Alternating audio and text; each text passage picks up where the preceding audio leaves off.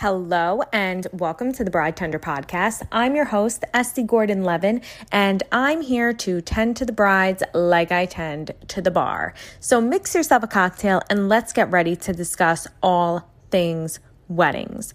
So um, for those of you that are new here, just to give you a little bit of a background on myself is that I work in the wedding industry.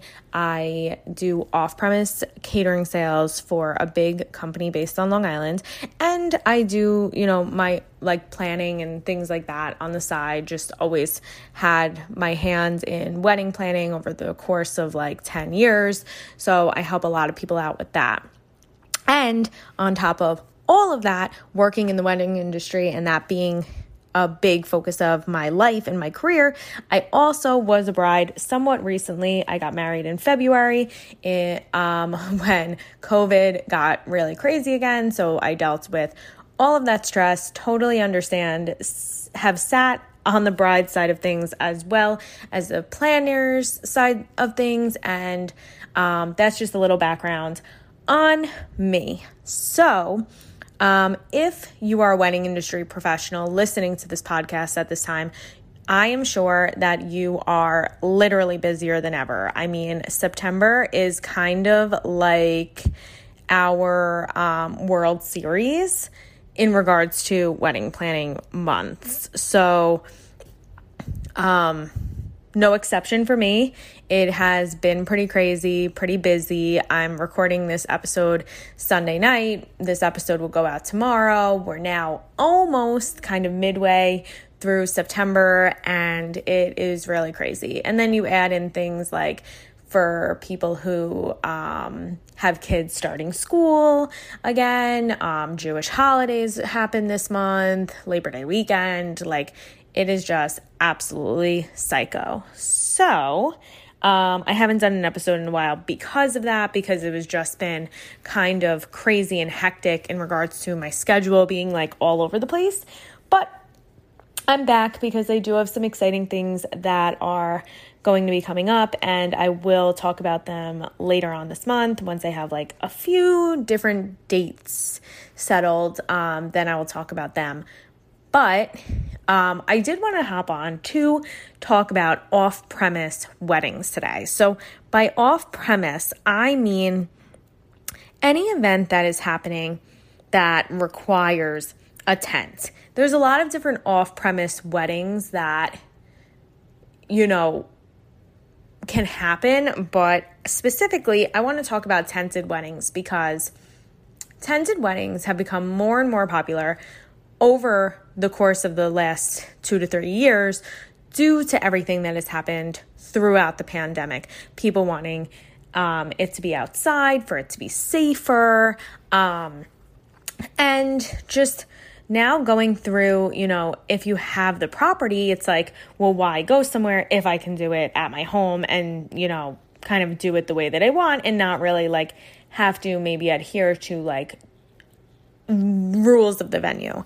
So, um, one thing that I really want to mention first, a lot of people have this perception that if you do a tented event and you do it at your home, that it will be less expensive than doing it at a venue. Now, I want to completely take that theory and come and take it out of your head because it is very far from the truth. I'm not saying that you can't do things on a budget. I'm not saying that for some people that it hasn't worked out that way. It, you know, lightning does strike sometimes, right? So um, it can. But for the most part, off-premise weddings, specifically tented weddings, tend to be more expensive um, than if you were to go to a venue and, and do it there. And there's a lot of different factors to that. Um I'm going to speak from like the catering aspect for a second. When you work inside a venue, you typically have a kitchen to work off of. When you don't and you're working over at somebody's house, you're bringing all of that kitchen equipment to the site. So maybe it's not a house, maybe it's a field, you know, maybe it's a barn um, venue, you know, something like that. And you need you need that you need to bring everything on site. So a lot of those fees go up. So your price per person ends up being more money than, say, you doing it at a venue, because the chef and the culinary team have to factor in bringing all the kitchen equipment with them, setting all of that up, breaking it all down, bringing the box trucks, having a generator. You know, a lot of people don't think about things like that. Generators um, are heavy. They're hard to um, just kind of bring on site. So that is why your catering bill um, ends up being a little bit more extensive than, so to say, when you are within a venue, because all of the cooking is being done on site. There might be some prep off site, but ninety-nine percent is happening on site. And that adds in extra hours, extra labor, and um, extra travel time. So that's first and foremost. Also, when it comes to your vendors, you want to think about things such as um, if you have a tented event and it's outdoors, you want to make sure that you have proper lighting. So sometimes that means bringing in actual fixtures. A lot of people will do chandeliers. Some people will do bistro lights, fairy lights, but you want to make sure that it's enough to light up the space, not make it too bright, but have enough light that you know, everybody can see and it's not too dark, um, especially for all of your vendors on site who are kind of maneuvering around and making sure that everything is set up accordingly. So, you know, there are a lot of different factors that go in. So your rentals, other than your lighting, other than your tent, you would have a separate dance floor. You would have Um, tables, chairs, linens, napkins, glassware, china, silverware. Um, you want to make sure that you have the right size tables to fit the right amount of people at that table. You'd be surprised how many times I run into it that a client will do their rentals on their own, and um, the rental company may tell them, oh, this table can fit twelve people at it, but in reality, it can only fit eight. So those are things that you need to kind of be prepared for, because you don't want to have those surprises the week of. And something that I, I definitely recommend is if you are doing any any type of event, um, you know, I know we speak about weddings, but any kind of event that is requiring um, all outside vendors coming in, including the catering, I would recommend, highly recommend, having a planner um, or at least your catering team working out then the timeline for you, because the timeline really should go off of your food service and all of your formalities. So what are your formalities? Um, speeches, first dance, parent dances. Um, if you want anything like throwing the bouquet or the garter toss, I personally haven't seen those in many, many years, but they are formalities should you like to do them. Um, cake cutting, all of those things that are picture-worthy or um, milestone moments for your day, you really want to make sure that you are making a timeline that accommodates all of those formalities as well as food service around those, just to avoid any any kind of craziness at the moments that shouldn't be crazy. Um, you want to make sure that your people have time to dance and enjoy and have fun. And you also want to make sure that they have time to eat without having to get off the dance floor to do so. So a lot of those formalities typically should take place while everybody is eating, so that you don't have to stop the flow of the party in order to do some of these formalities, such as speeches, so to say. So something that I really wanted to mention is that I do recommend, if you are having um, a wedding, whether it's at a property that you rented, like Airbnb, whether it's at your home, whether it's in like an open field or a barn or somewhere that is a little bit more like unique, um, is having a wedding planner there who can coordinate the timeline of your day.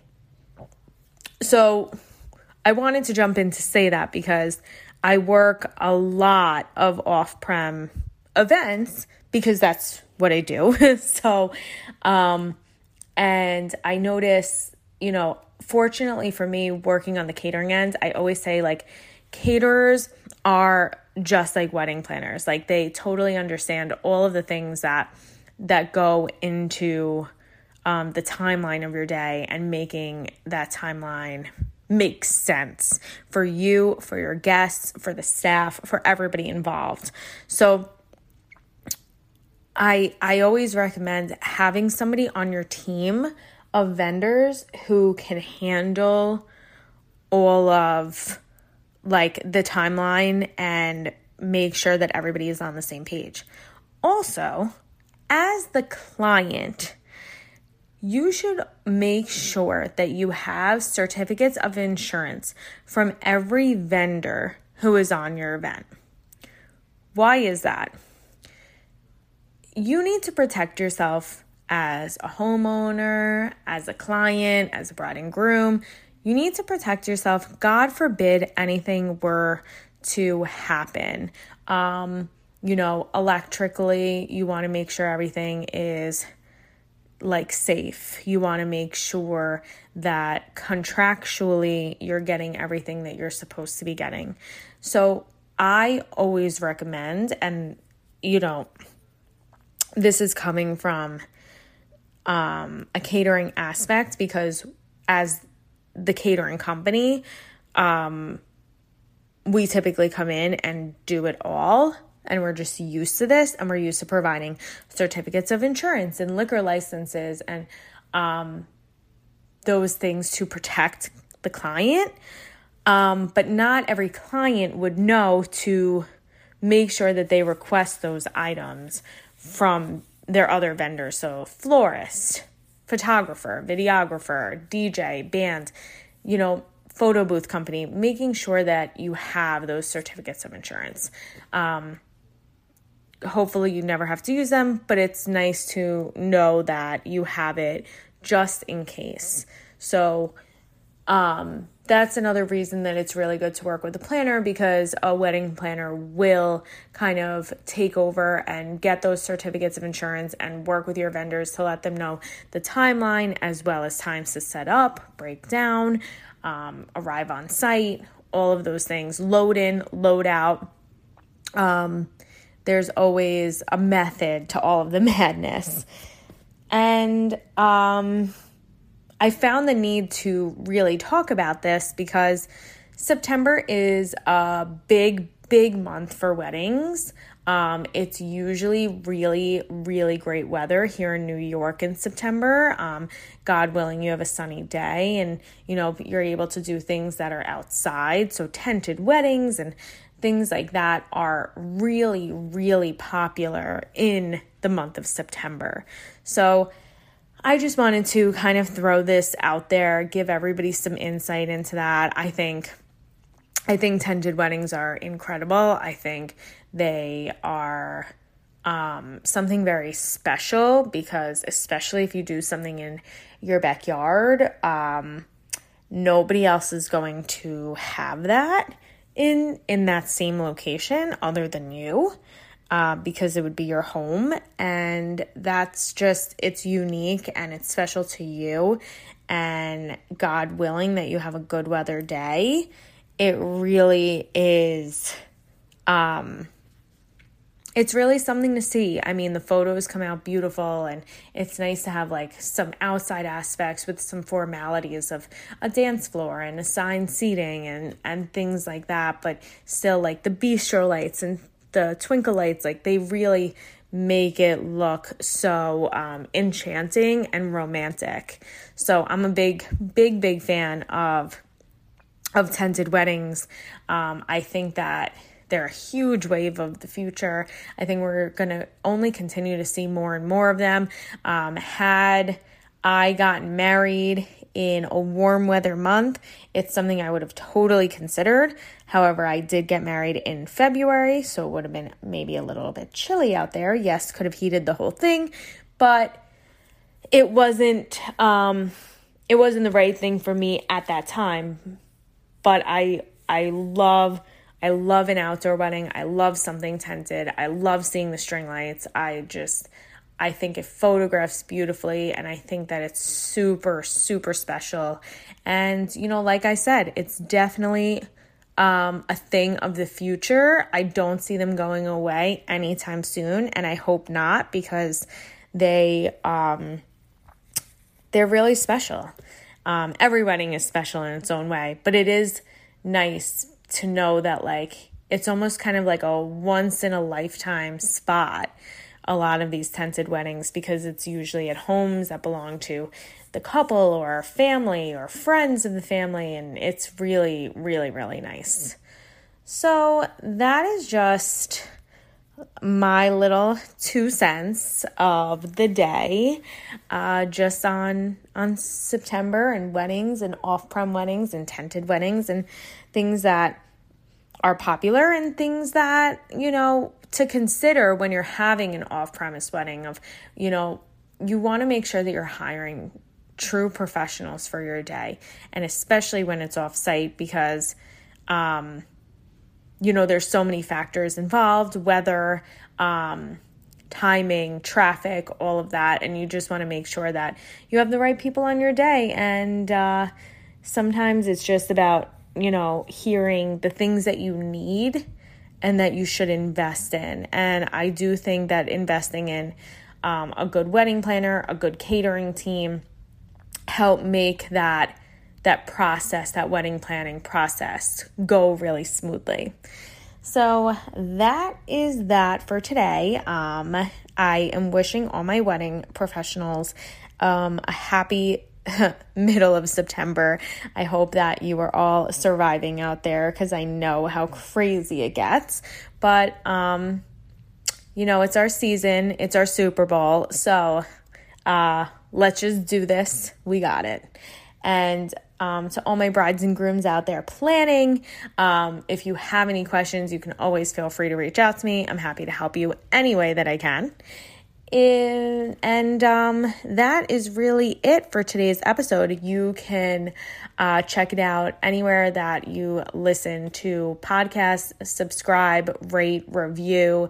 Let me know what you think. Uh, if you're not already following me on Instagram, please go follow me at The Bride Tender for all fun facts on the wedding industry, ways to save money on your special day, and of course, hiring the best in the business for your wedding. Until next week, mix yourself a cocktail, slide into my D Ms with questions you want answered on all things weddings. Stay sane, stay healthy, and we'll catch you next week. Bye.